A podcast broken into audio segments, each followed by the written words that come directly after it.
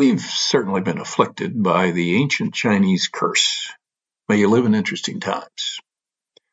For the first time in over 100 years, the House of Representatives hasn't been able to elect a Speaker of the House on the first vote. Not even on the first day. Not even after 3 votes. Not even after more votes. And the second day, the saga goes on. It's a drama in Washington, D.C., and the news media, and those of us who follow politics. Since the Speaker is, after all, the second in line to the presidency after the Vice President, foreign capitals are likely to be following it closely also. It doesn't reach the level of political complexity in Israel or in Italy, but then they aren't the most powerful country in the world, militarily and economically. I'm not sure how closely it's being followed here in Middle America, here in southwestern Illinois, and across the Mississippi River from St. Louis. The topic is more likely the balmy 69-degree temperature on the 3rd day of January, or that 3 young Hispanic men were murdered in less than 24 hours in the normally quiet suburban town of Collinsville, Illinois. Population 25,000, where most police calls are for drunk drivers or the occasional shoplifter. Gasoline is back down to just over $3 a gallon from its summer high of nearly $5 a gallon. But eggs are $5 a dozen, up from $1.25. So grocery grumbling now more than gas station grumbling.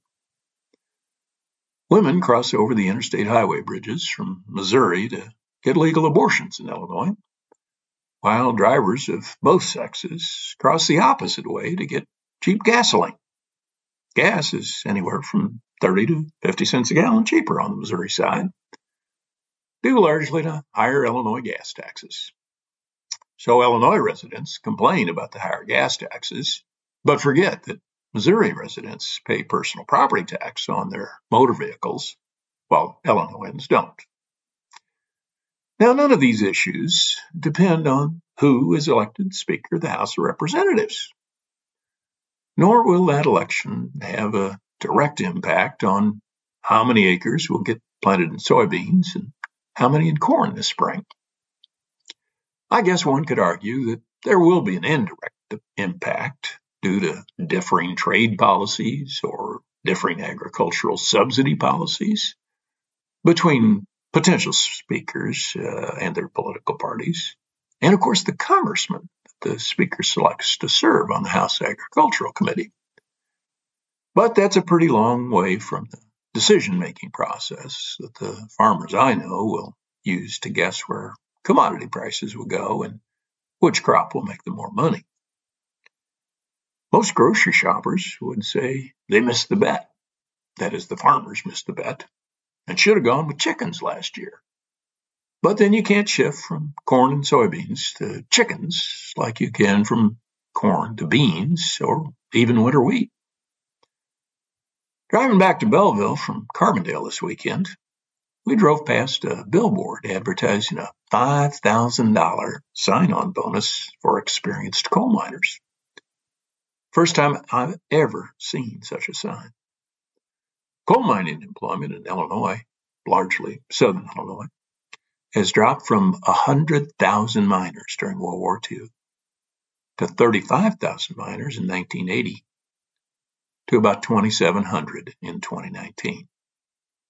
So the coal mining industry blames the environmentalists for that loss, while the environmentalists and Democrats. But it is, of course, far more complicated. There's increased mechanization. There's less steel being made in the U.S., which uses a whole lot of coal. There are power plants moving to cheaper natural gas, which is due to the fracking that the environmentalists hate also.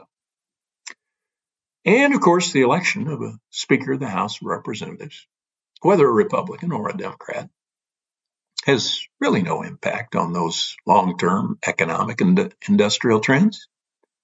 Oh, the Republicans will rant that they're going to save coal mining jobs by stopping pollution control regulations.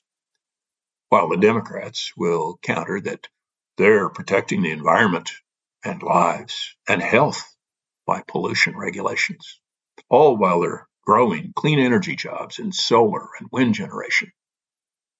The truth of the matter is that both parties are just riding the waves, not controlling them. Oh, the coal mining corporations will give money to the Republicans, and the solar folks will give money to Democrats, each in an attempt to influence policy and support the politicians they view as supporting their industry. The truth of the matter is that energy supply companies are market-driven. They supply power that they can generate the cheapest, so they can make the greatest profit, whether it's power provided by burning coal, oil, natural gas, or from wind turbines or solar panels or hydroelectric dams. Coal mines were subsidized in the 19th century with cheap immigrant labor and strikebreaking. The auto industry was subsidized in the 20th century with road building, parking lots, and tax breaks for the oil industry.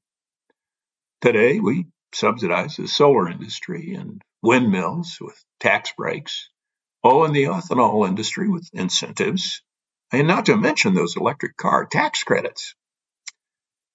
In the 19th century, we subsidized railroads and barge canals and mass education, all of which helped build the economic engine that is the largest in the world. None of which could have happened without legislation.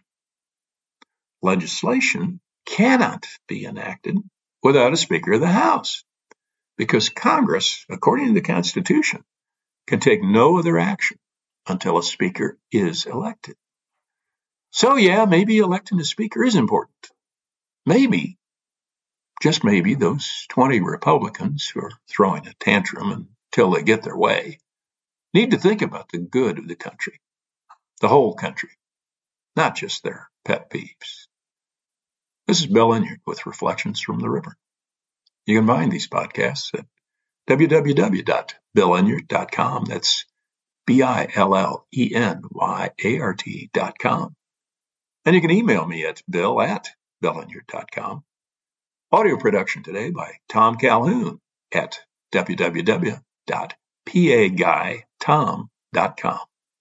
Thanks for listening.